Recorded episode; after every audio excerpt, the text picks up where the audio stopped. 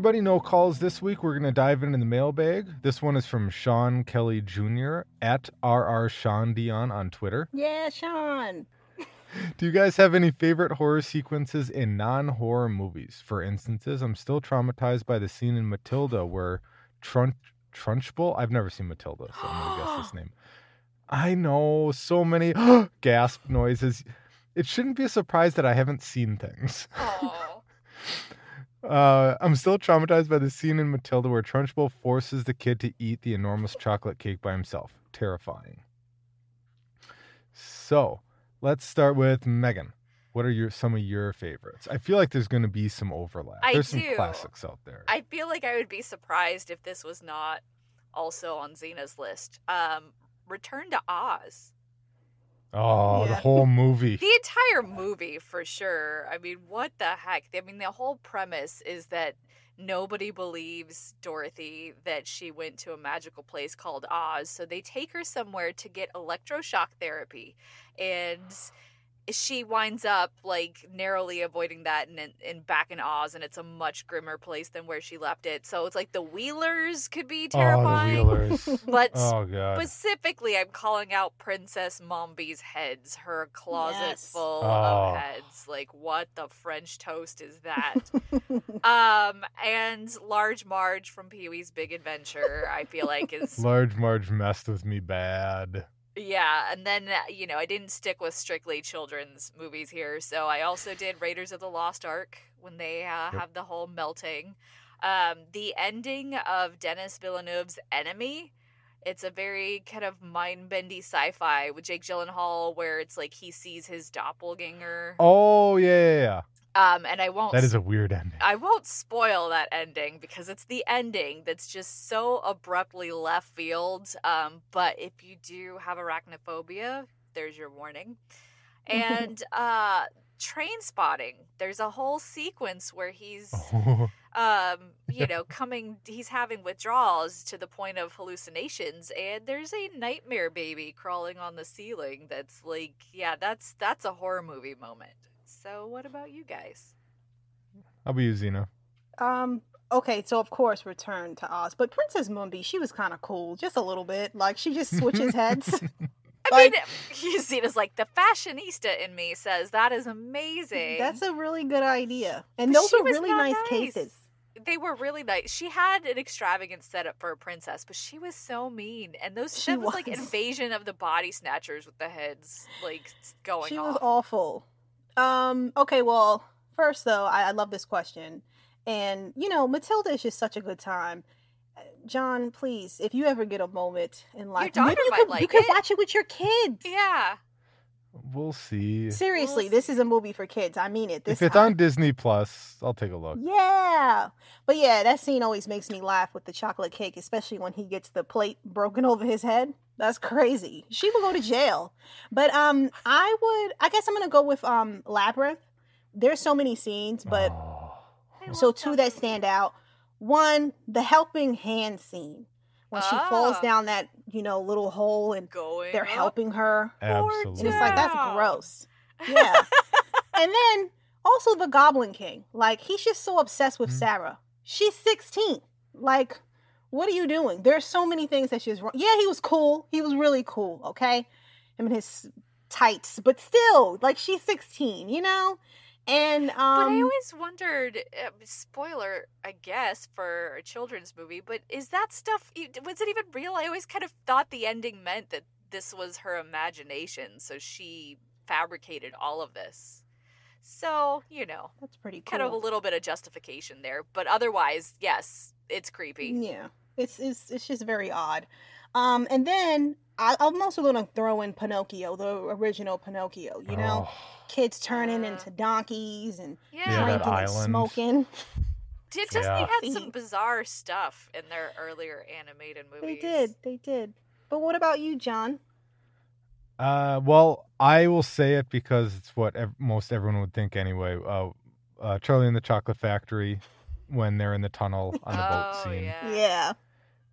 and then the other one that stood out for me, uh, that you guys hadn't mentioned yet, is um Judge Doom from Who Framed Roger Rabbit. Oh yeah. Especially when he melts in the dip. See, Spoilers. That's like a different case. It's so sad. It makes me very, very sad.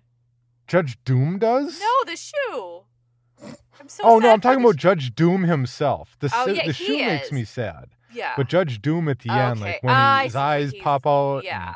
and, then like he starts to melt. Yeah, that's pretty messed up. Yeah. I remember seeing that in the theater and being like, What? "This is big for me." I would have liked to see little John's face Aw. during that moment. Uh it might have been like quiet confusion to hide the terror. Aw. I was just like excited to be at the movie theater.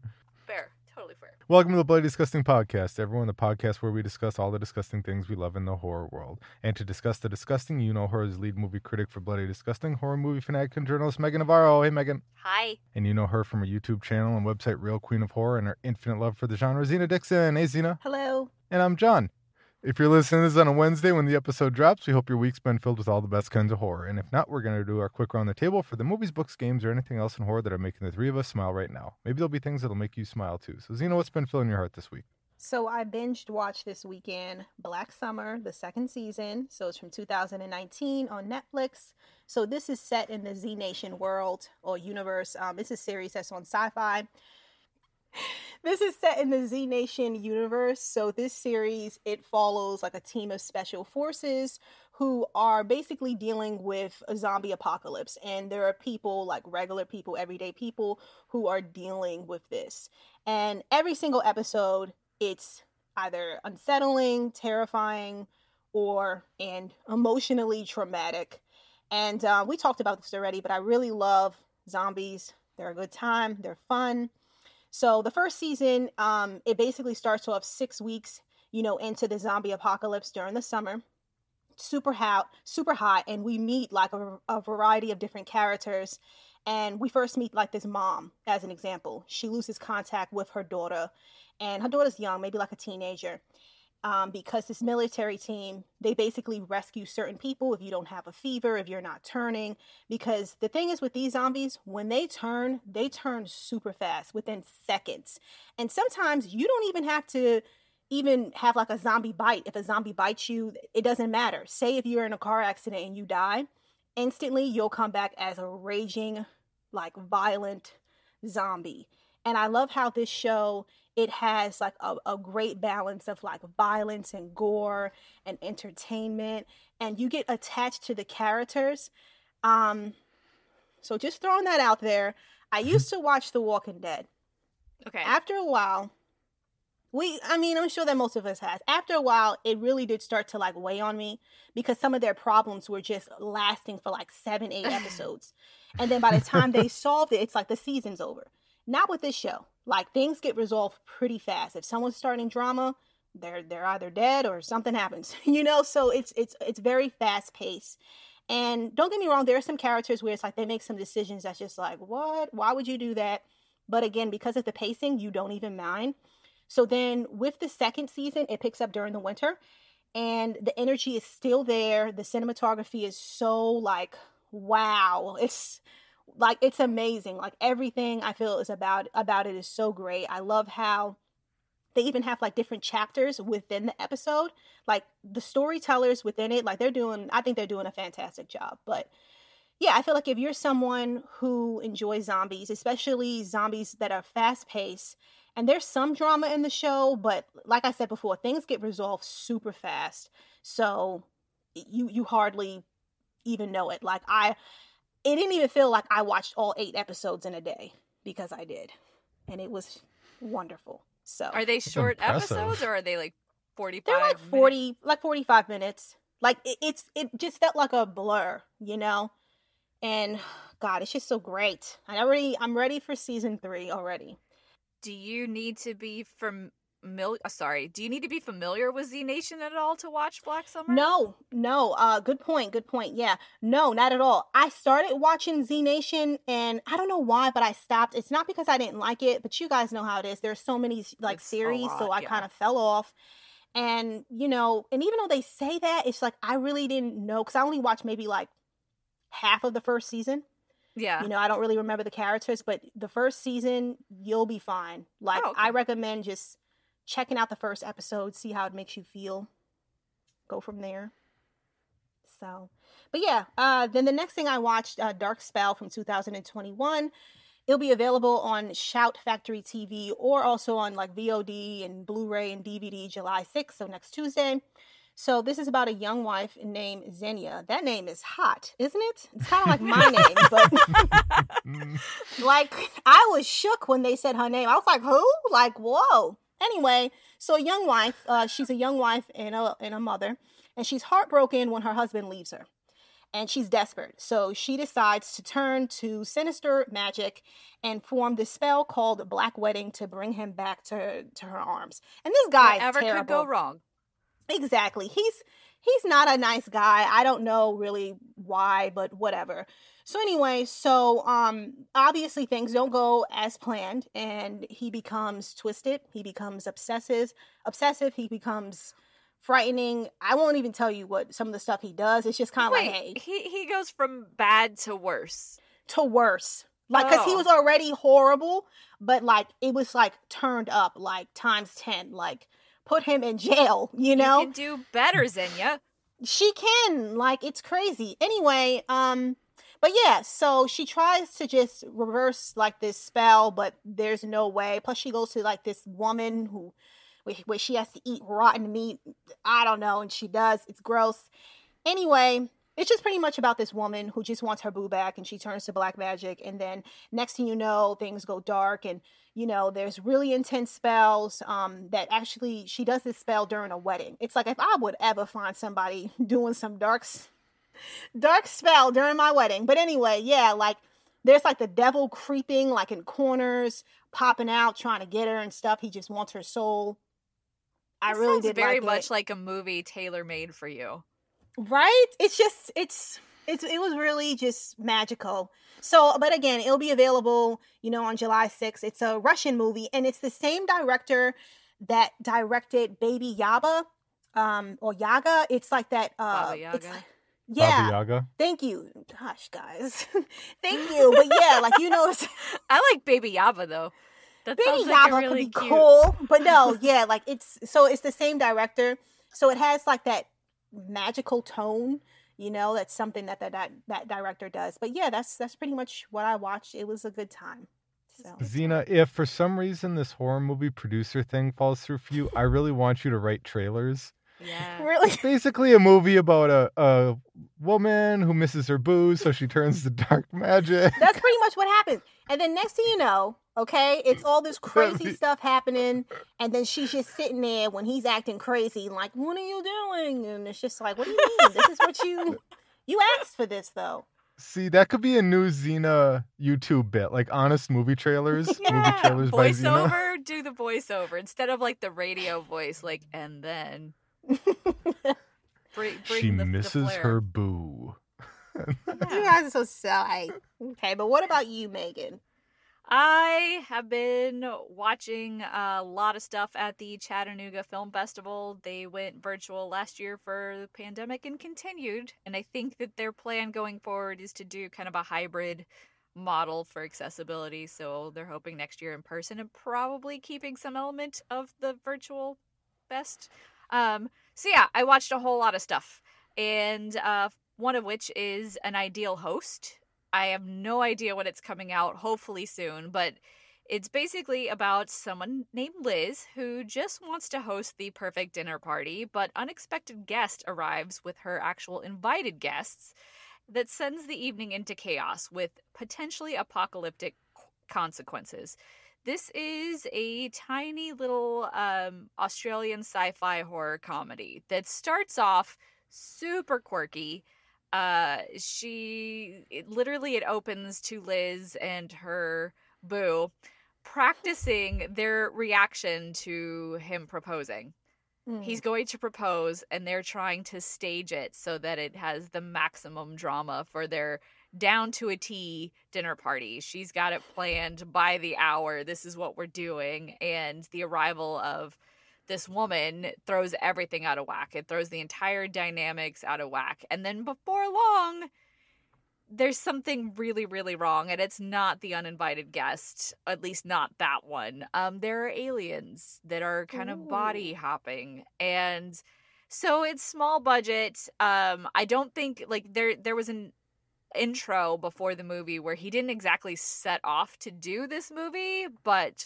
the pandemic stretched out everything and then he was like well let me just cut together and see what i have. And then before long he's got a movie.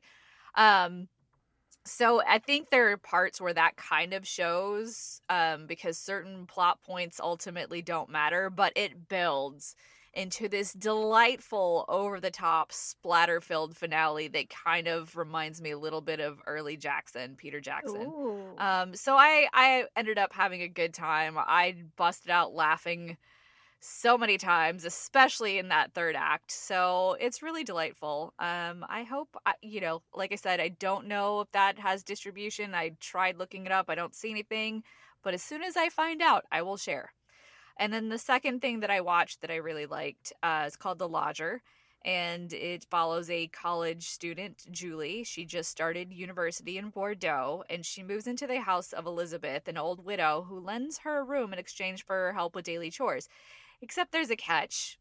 Elizabeth still acts like her 20 year deceased husband is still around as an as a ghost lurking in, in the home. She acts like he's still alive and well. Um, and so then Julie starts to feel his presence, and a love triangle begins. And Uh-oh. uh, to me, this was it's this weird blend of like psychological horror and fantasy because it starts where you're like, all right, is Victor is this thing a ghost? Is or is this woman crazy? It keeps you guessing the whole time. And then Julie decides to do something nice for Elizabeth by bringing home a medical dummy from school. And that's where things really start to go off the rails. So this this kind of reminded me a lot. This could be a spiritual cousin to 1988's Pin, in which uh, a medical dummy is used in, in some kind of bizarre sexual awakening thing happening. I adored it. So, yeah, that's what I watched. That one sounds really cool. Yeah, I think you'd like it. I, I can't follow up sexual liberation via dummy with my sure movies this week, but well, I can't because and you two know that because you picked them for me. So first, we'll talk about Megan's pick, 2010's "Burning Bright" on Tubi. Trapped inside her home during a hurricane, Kelly and her autistic brother Tom are being hunted by a tiger their stepfather purchased for a safari show. All right, Megan, why this one? Because there's one, this is a great movie that doesn't get a lot of attention. It should have more attention. Two, Garrett Dillahunt likes to be in horror movies with tigers, and this was my way of being like, see, Oh. Yeah, for those who aren't uh, don't know the name off the top of his head, Garrett Dillahunt, as far as the tiger reference is concerned, from Army of the Dead. He was the personal security officer for the millionaire in Army of the Dead. Uh, I recognize him. I loved him in the TV show Raising Hope. Guy's freaking hilarious. And uh, No Country for Old Men. Amazing comedic timing. Really funny guy. Plays a horrible piece of shit in this, though. he Oh. does, yeah. um this uh this was a hard watch for me because i just felt so sad through like the whole movie because the the the actor who plays the autistic brother uh charlie tahan who's also if you've seen him in anything else, it was probably in Ozarks, which is where Oh, I I- originally saw him from and recognized him from. It, he's fantastic. He does an amazing job. The brother's about to be put into a, a, a special school who can take care of him because his sister Kelly is going to be going off to college, and then she finds out they don't have money to do that because the stepdad drained their savings that were left from her mom uh, to buy this tiger. And it's like within the first 20 minutes, it's just, it starts with him buying the tiger. Yeah. And in a, in a really interesting scene where the guy's selling him the tiger, I thought it was going to be the other way, where he's like, "Yeah, take this." The other guy, the, instead, he's like, "No, I don't think I should sell this to you. Like, this is clearly a mistake. You're an idiot. like, Oh. this is wrong." I also want to add that that guy is Meatloaf. Is meatloaf? Yeah.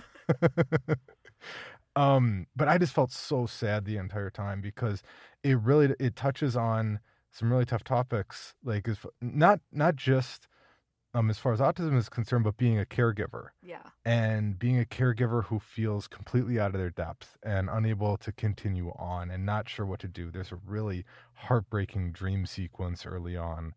And it's something that Kelly struggles with this whole time, trying to take care of her brother, where there's a freaking lion inside their house that they can't get out of because it's boarded up for a hurricane. Yeah. There's a raging hurricane. Yeah. And it somehow gets sadder through the movie.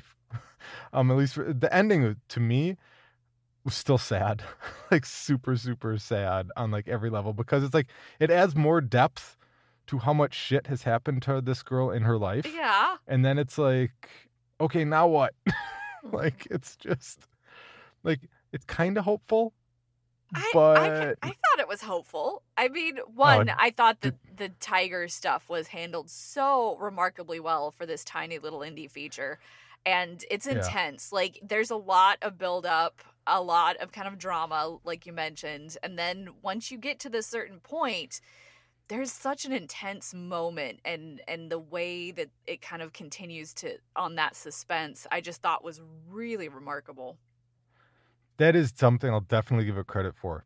Is that it handled the tiger really well. Like the shots of the tiger. I mean, movies now would just lean super heavy on CGI and be obviously CGI. Um, but I thought that there were so many shots in this. They were so cleverly done. Like the the tiger trying to like claw a hole in the wall. It was filmed. It was probably a tiger like batting at the wall or whatever. But you know, the right angle of the camera, the right music, whatever. It looks like this intense like he's like mentally thinking i need to tear this hole in the wall and everything yeah i thought it was done surprisingly well probably not going to watch this movie again because again really really sad Oh.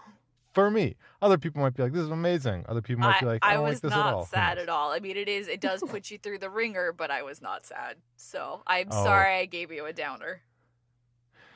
yeah well you did it's okay um and Zena's pick 2016's fender bender very very different movie although and yet kind of not in a weird way available on amazon in a small new mexico town teenager hillary gets into her first fender bender and innocently exchanges her personal information with the other driver a terrifying and bizarre serial killer who stalks the country road for his next victims all right Zena, why this one because it's fun. It's just a straight to the point slasher movie.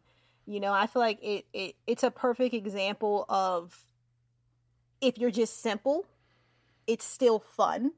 And plus it gives like chase slasher vibes. So like the Hitcher or Joyride, but it's like Mhm. meets Death Proof. Kinda, yeah. I mean, with less actual driving. True. You're in a house. There, are, the car is around, and the car is involved, um, beyond the initial uh, uh, fender bender. But so I, I enjoyed most of this movie. uh, there is one thing that, and screenwriters do this all the time. hmm Uh, they never get head trauma right. Like, I'm sorry, but a tire iron to the head multiple times, you're not fine. Well, You're not. maybe that person has a strong head. I don't know. Mm, well, I oddly know a, a decent amount about head trauma. and as someone who one of his relatives did get hit in the head with a tire iron Oh, once, but he not only survived, he beat the hell out of the guy who hit him in the head with the tire iron. but he was a different generation. they were tougher back then. Um, there, the the heroine in this did a really good job the whole time, until a certain point, Yeah, and then it's like, what are you doing? I don't know. What- But Ah. you know what? I blame her parents because how are you going to leave her at home? Like, real villains here, actually. To me, parents were totally in the wrong. They blew that. it's crazy. They blew that little fender bender where she got rear-ended completely out of proportion. and now and at they this. decided yeah they decided the thing that she'd been waiting for all year she suddenly didn't get to do although she handles it really really well once they're gone she just kind of lays down in bed and takes a nap and then her friends come over and they talk about Yeah. like her boyfriend who's cheating on her Which is, there's a lot of stuff going on with her actually I mean, there's so much going on with her. But, and I felt bad for her because she seemed like a nice girl, you know? Yeah, So- you know, I mean, it doesn't set her up to be bad by any means. She's Yeah. a victim on multiple stages. Who knows? Maybe she, I can't remember. Maybe she stole the mom's car. I can't remember. She like, did. She took she took the without car out when she wasn't supposed to, but uh, But she didn't hit the car. It hit Yeah, her. she got rear-ended. I don't know. I mean, as a parent, I'm not going to say I would have done anything different. I don't know if you would you leave your kid home uh, well, I mean, she's what, 17? while you go on vacation, living it up. Aren't they only going to be gone for like two days? Didn't your parents ever leave you at home when you were like a teenager? They did, but I have a lot of brothers and sisters, so somebody was always oh, home. Oh, that's true. Actually, being left home alone. Yeah, that's a little bit different, isn't it? Mhm. Even if they left it with her grandma or something, I don't know. Well, her friends came over for pizza and cake. I want cake. Cake is a good time. um, yeah, I, it was a solid movie. The end didn't work for me, but you know that's just the way movies work. So, Yeah. Okay, Megan, it seems like you've had something you've wanted to say during. my- I I just want some, you know, clarification on experience with tire irons to the head. well, I haven't been hit with a tire iron to the head, but I've been knocked out. I, I, I have more concussions than I than I care to actually admit to Oh no. on Mike, but it explains a lot. So. well, Uh, yeah, no, just it's one thing like getting hit. I mean, we don't need to dig into this. Go, I'll tell you what. Go watch Fender Bender, and if somebody says, "Hey, the amount of trauma that's inflicted in this seems completely normal to get be to get up from from a person who's not supernatural," then that's okay. Then tell me I'm wrong. to me, got a little bit like, hmm, now we're kind of getting weird with this unless because it definitely feels like th- there's going to be a part two or the intention was for there to be a part two right. so maybe they would have gone more supernatural with part two i don't know Yeah. fair. anyway before we before we move on what do we watch and how do we watch it So I watch Black Summer on Netflix and Dark Spell. It'll be available on Tuesday, July 6th on VOD, digital platforms, and on DVD and Blu-ray. I watched An Ideal Host and The Lodger, both through uh, Chattanooga Film Fest virtual. I don't know when they're out, but I will update when when that happens. and i watched burning bright on tubi and fender bender on amazon and so what am i watching next week zena you're up Have you seen Death Spa? death Spa, the the 1980s Yeah. movie i think i have but not recently Then Th- there was a weird genre in the 80s of like gym based horror wasn't there yeah. I, i'll do it i'll watch it again even because i feel like it's been a while is it a No, to be that's not, pick but that's not the same. ah fine then don't I'll, I'll i will do that as an alternate just for me But Okay. but before she gives her other pick, I just want to say that I'm obsessed with the European alternate title for Death Spa, which is Witch Bitch. oh, i don't remember there being a witch involved in death spa well, I mean, yeah, kind of. oh see i might be thinking of a completely different movie then are you thinking of Dead Heat? oh i might be thinking dead heat i'm watching i'm, I'm putting death spa in Okay. to be Well, no, because i don't remember there it's on Vudu, oh Vudu okay. but it's for free. I- so I do not remember there being witchcraft involved in the one I'm thinking of. So, yeah. Hmm, The title Okay. does fit. interesting. Okay, Megan. I don't know. I don't know what to pick for you because all I have are probably downers. I'm- no. Oh. It's like that's probably a downer. That's probably a downer. Well, it- that's a weird It can one, be a but also- downer as long as it's not like an autistic kid being hunted by a tiger. Yeah, I'm just gonna go with weird downer because maybe the weird will make up for the downer. Uh, Uzumaki on Prime Video. Those are beautiful. Uzumaki. Interesting. Yes. I don't know. I feel Yeah, like, I'm almost positive I haven't seen Death Spa. but I or feel like you're you're gonna like Megan's pick.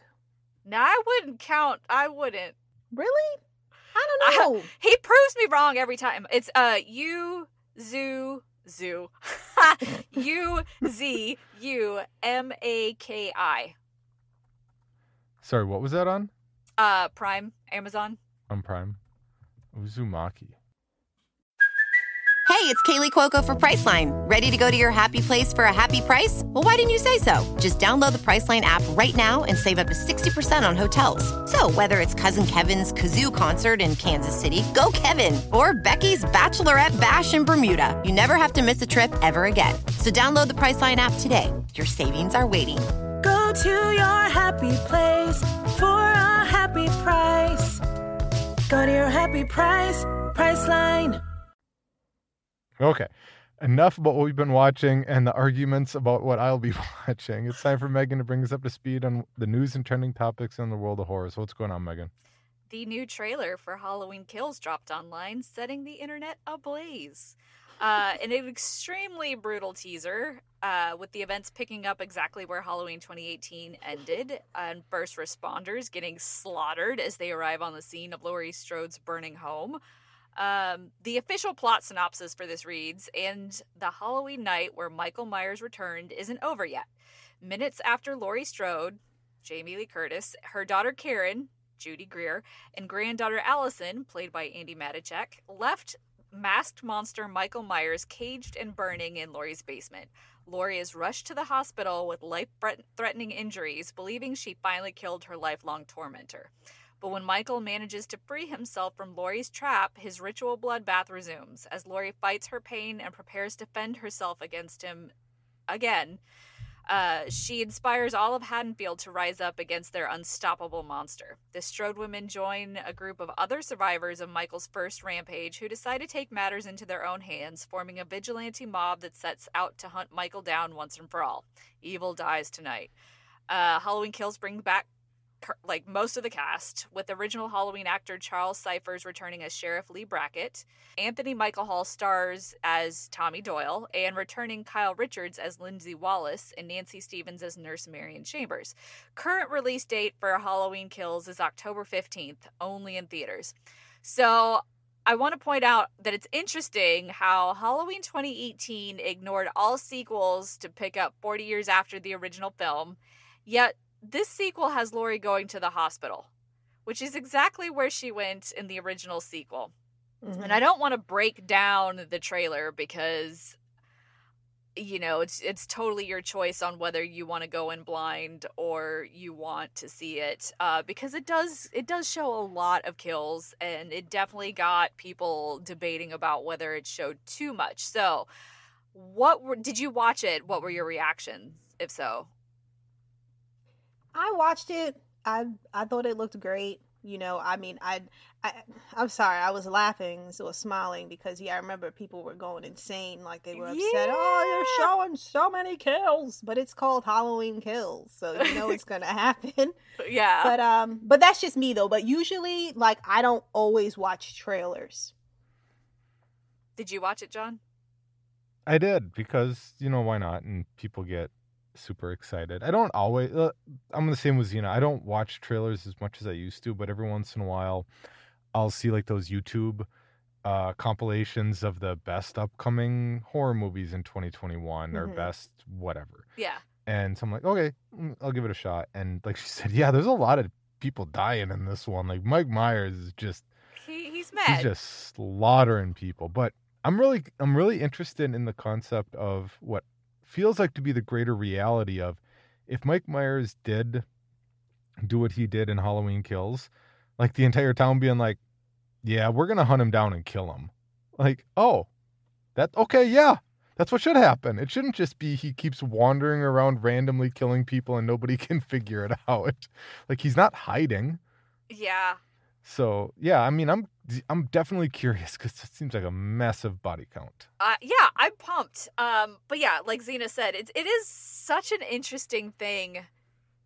The whole trailer kind of discourse that happens because one, this got put online early because it mm-hmm. had to be because this was supposed to be a trailer that premiered uh J- July 1st in front of the Forever Purge. So this was going to debut theatrically this trailer but somebody leaked it. So mm-hmm. this was, you know, Blumhouse, Universal, or whoever, like getting ahead of, like, all right, it's leaked, so we'll put it out now. So this this leaked in the first place because of excitement. So you've got people utterly excited, and then you've got people saying, it shows too much. And I am of the mind that it never can really show too much because, well, for me, this is obviously a personal opinion because there's no context to what you're seeing and the, they're mm-hmm. not going to tip the whole hand. There's there's bound to be something that you're you're not clicking to you know th- again there's no context for the images. Right. but I also don't understand people saying it shows too much in the sense that you also have the power to watch what you want and don't want to. If if you're worried about something showing too much, you you can choose not to watch it, you know?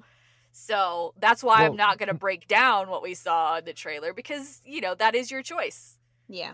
Well, exactly. That's part of it. Is that people, it shows too much. It's like, well, how many times did you watch the trailer? Yeah. Like, did you break it down for your website or your vlog Right. or whatever? Yeah. Because that's on you, not anybody else. Mhm. And the other part is that all might not even be in the movie. Yes. Trailers do that all the time All where the there are scenes that aren't in Oh, the yeah. movie. Like, and I will- feel like if I was the sort of person who would analyze trailers, that would drive me insane because I keep waiting for a scene and it didn't happen. Yeah. Mhm. So it's like just watch it once, get an idea, move on. Yeah. Or don't. If you don't want if you don't want anything spoiled, don't watch the trailer in the first place. But don't Stay off- complain stay when the trailer offline, has stuff. But, you know, It's- yeah. I remember people also complaining when there wasn't there like a teaser. Was it last year? And Jamie Lee Prob- Curtis, like she was just screaming, "Let it burn!" You Yeah. know, the- oh, it's too short. So it's just yeah, like, okay, there's there's like people there's gonna be unhappy campers regardless. You know, there's Yeah. obviously people were super pumped about it. So you had like wild reactions across the board. yeah. And really all this tells me is that it's gonna be another hit. I So. Oh yeah, it'll be huge. yeah. Yeah. Yeah, I'm- exactly. I'm, The excited. bigger I'm The super Me too. outcry, the can't better for the movie. yeah. So, you know, interesting. It's very interesting. Um, and maybe not as exciting as a bloodbath uh, trailer. Anne Rice was shopping around a massive television and film package for The Vampire Chronicles and The Lives of the Mayfair Witches, her two book major horror book series, and AMC Networks acquired the package last year, therefore landing the rights to all novels in both series. Well, AMC has just given the green light to a series adaptation of Interview with the Vampire, which is being planned at this time as an eight part series. Rolin Jones, who did Friday Night Lights, is creating, showrunning, and writing the series. It will launch on AMC and its sister streamer AMC Plus in 2022. The interview with the Vampire Saga, of course, centers on vampires Louis and Lestat, both played by uh, Brad Pitt and Tom Cruise in the 1996 feature film adaptation directed by Neil Jordan the Anne Rice catalogs that AMC Network acquired, I'm not going to go through the entire list, but it is a lot. Uh, did you ever read any of Anne Rice's books, or is your? I mean, I assume we all saw the original movie with Tom Cruise. Right. yeah, I saw the original and Queen of the Damned. hmm Oh yeah, I forgot that existed. Uh, so, what does this news mean anything to you as of yet? Like, did you like the the movies or meh? Um, I, I like the movies. Like, I'm interested, but you know, we talked about this. You know, with the series, it's so hard To get up. excited, yeah. But no, and like it's- revamping. Sorry, go ahead. No, no, I was just gonna say, well, you know, plus it's like I don't feel like we have like enough info as of yet. Like I'm sure, you know, they'll tell us more about the cast and all that stuff. Like it sounds like it could be interesting, like it's set up to be a series, but yeah. Yeah, and for me, kind of revamping a, a property that's already I like the word been out there. Oh God, I wish I'd planned that. Uh, revamping a property that's already been out there a- a long time ago. I mean, not to say that Anne Rice isn't a prolific and a, a very talented writer and everything else, but I don't know. Vampires just. I'm. I'm You- I don't know. Do you like more? You like the more monstrous vampires than assuming this the elegant Yeah, I romantic don't- type. yeah, I don't need romance with my vampires. Um, but that's me. Maybe I'd be more interested in a movie adaptation than a series. But it's also really hard for me just to get into TV series anyway. I'm Yeah. you know me, I I just sit down and watch them. Um, as opposed to being like really excited for it to come out. Like I just wait until I'm, I'm eventually like, oh yeah, I should probably go back and and watch those last five seasons of American Horror Story. Although I did just see that uh, Sarah Paulson came out saying she regretted doing Roanoke. Did she It a It was a regret it? or- contractual obligation. Oh, Hmm. well, geez. Yeah, I haven't seen that season, so I have no uh, I don't thoughts on that. it was it was weird because there was like some. It was like shot kind of reality series style Mhm. where they were like recreating what happened and showing you what happened, and it was. I I only watched like two episodes, so I didn't give it a fair shot. But I don't know. Just made me think of that because that's where I stopped watching. Fair. Yeah, TV shows are hard. I mean, it like we've said a lot lately, I feel. it's there's just so much content and TV is even harder to commit to because it feels like they're the stuff you like are, is getting canceled. So it's like why commit until we know? But that's also what dooms them. So it's like double-edged sword. Mm-hmm. Um, it was announced earlier this year that a new installment of Pet Sematary franchise is in the works for Paramount Plus, uh, their streaming app, um, with Jeff Buhler, who wrote the 2019 adaptation. He's writing. The project was speculated to be a prequel, and the latest casting announcement seems to suggest that it is indeed a prequel. Jackson White is in the final negotiations to join the cast in the, of the mysterious prequel spin-off, we're not sure, playing a young version of the character Judd Crandall. Judd was, of course, originally played by the late Fred Gwynne in Mary Lambert's Pet Sematary, and then by John Lithgow in the 2019 version of Pet Sematary. And in both versions, Judd Crandall is the kind neighbor of the family at the center of the story and the one who introduces them to the Pet Cemetery and its powers, in case you are unfamiliar with Pet Sematary. Lindsey Beer, who directed uh, Sierra Burgess as a loser, loser for Netflix, has been hired to direct the new movie, making her directorial debut. Um, Beer also wrote the latest draft. I don't, yeah, she wrote the latest draft of the movie script.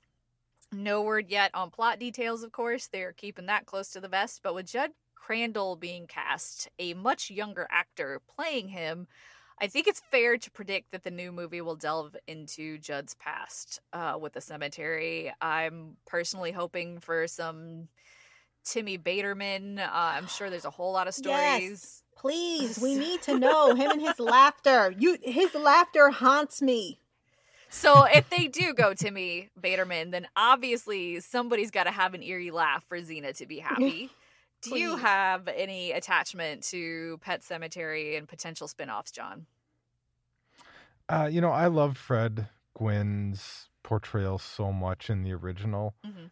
And I like that concept of this older character has seen some shit Mm-hmm. and it's kind of messed him up, but he knows it happened. He's moved on, whatever. I like that as a standalone existence. I'm not a huge fan of delving back into it and creating backstory. I like the idea of the mystery. Like, I like the idea of, like, yeah, it's a good story, good walk, whatever. like, that he's clearly leaving all this stuff out, except for, like, the moment when he kind of reveals, like, you know, this is what's going on. Like, I don't need, like, I don't need to be extrapolated Yeah. for me personally. Um, I'm not to say, and maybe they'll do a great job with it, Yeah. but it doesn't mean that you can't suddenly be like, holy crap, didn't see this coming. Like, this is such a great take on it.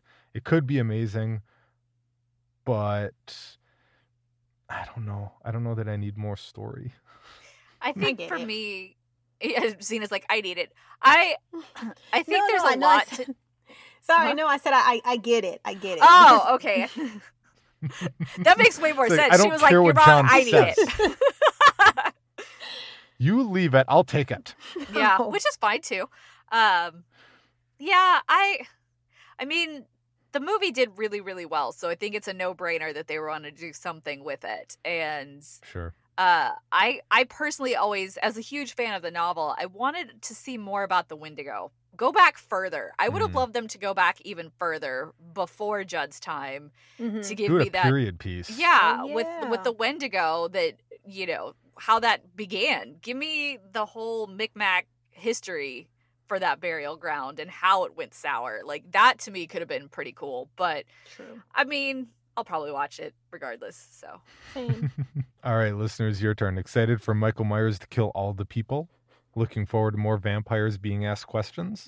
Let's hear about it. Number is 224 475 1040. The number is also in the show notes. Also, feel free to email us at bdisgustingpodcast at gmail.com or keep an eye on our social media accounts for a chance to ask questions.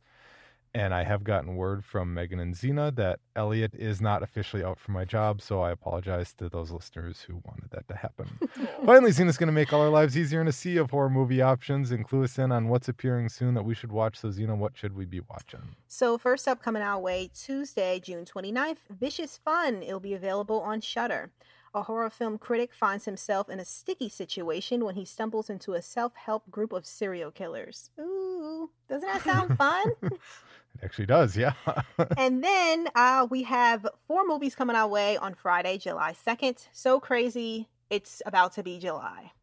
I know. oh, God, I can't believe it. All right, so the first one is Let Us In. It'll be available on VOD. A 12 year old girl and her best friend look to uncover the sudden disappearances of several missing teens in their small town. Soon, they discover that there might be something deeper happening, and the two friends might be against forces they can't even imagine. Then we also have Till Death. It'll be available on VOD as well. And this one is starring Megan Fox. She returned to horror. Yeah. Woo. So um, Megan plays Emma, a woman stuck in a stale marriage to Mark, and she's very surprised when he decides to take her away to this secluded lake house for a a romantic uh, evening on their 10th anniversary. But everything soon changes, and Emma finds herself trapped in an isolated, trapped and isolated in the dead of winter. Doom doom. Doo doo. Then we also have The Purge. It will be hitting theaters. Are you two fans of the series? Yes. Uh, Well, I like the somewhat. first two. I think those are the only two I saw, though. Same, same. I, I think I need to go back and, and rewatch it and stuff. Um, but anyway, on the run from a drug cartel, a Mexican couple battle vicious thugs who plan to continue the violent tradition of the now outlawed purge. And last and certainly not least, we have Fear Street Part 1, 1994, coming to Netflix. Woo! In 1994, in the aftermath of a brutal sh- tragedy in Shady, Shady Sides, oh my gosh, in Shady Side, Ohio, a group of teens discover that a series of horrifying events that have plagued their town over many years might not be random, and they may be the next victims. Super excited for this one. And of course, Bloody Disgusting TV. Okay? There you go. Wait, you got something else to add. Not to mention the Kickstarter. Oh, yeah. for Well, that's not something and you can watch, guys. You can't watch that. I should You have added that can. in the Someday. You can make it happen so they can watch it. Yeah. True. Um, yeah, mental health and horror uh, documentary. We launched our Kickstarter. Yeah. So Yay. you can check that out. Um, feel free to retweet. Feel free to just dance. There you go. We will post we will post a link in the show notes, or you can go on Kickstarter and search mental health and horror. I think if you put mental health, one of the first search results pops up mental health in documentaries. That will also t- take you right there. Yeah. you can see how you can get rewards for donating. Go, John, go. And that's the Bloody Disgusting podcast for this week, everyone. If you'd like to read more from Megan, you can check out her reviews at bloodydisgusting.com and on Twitter at hauntedmeg. Zena can be found on her own site, realqueenofhorror.com, and the YouTube channel of the same name, or at Lovely Zena on Twitter.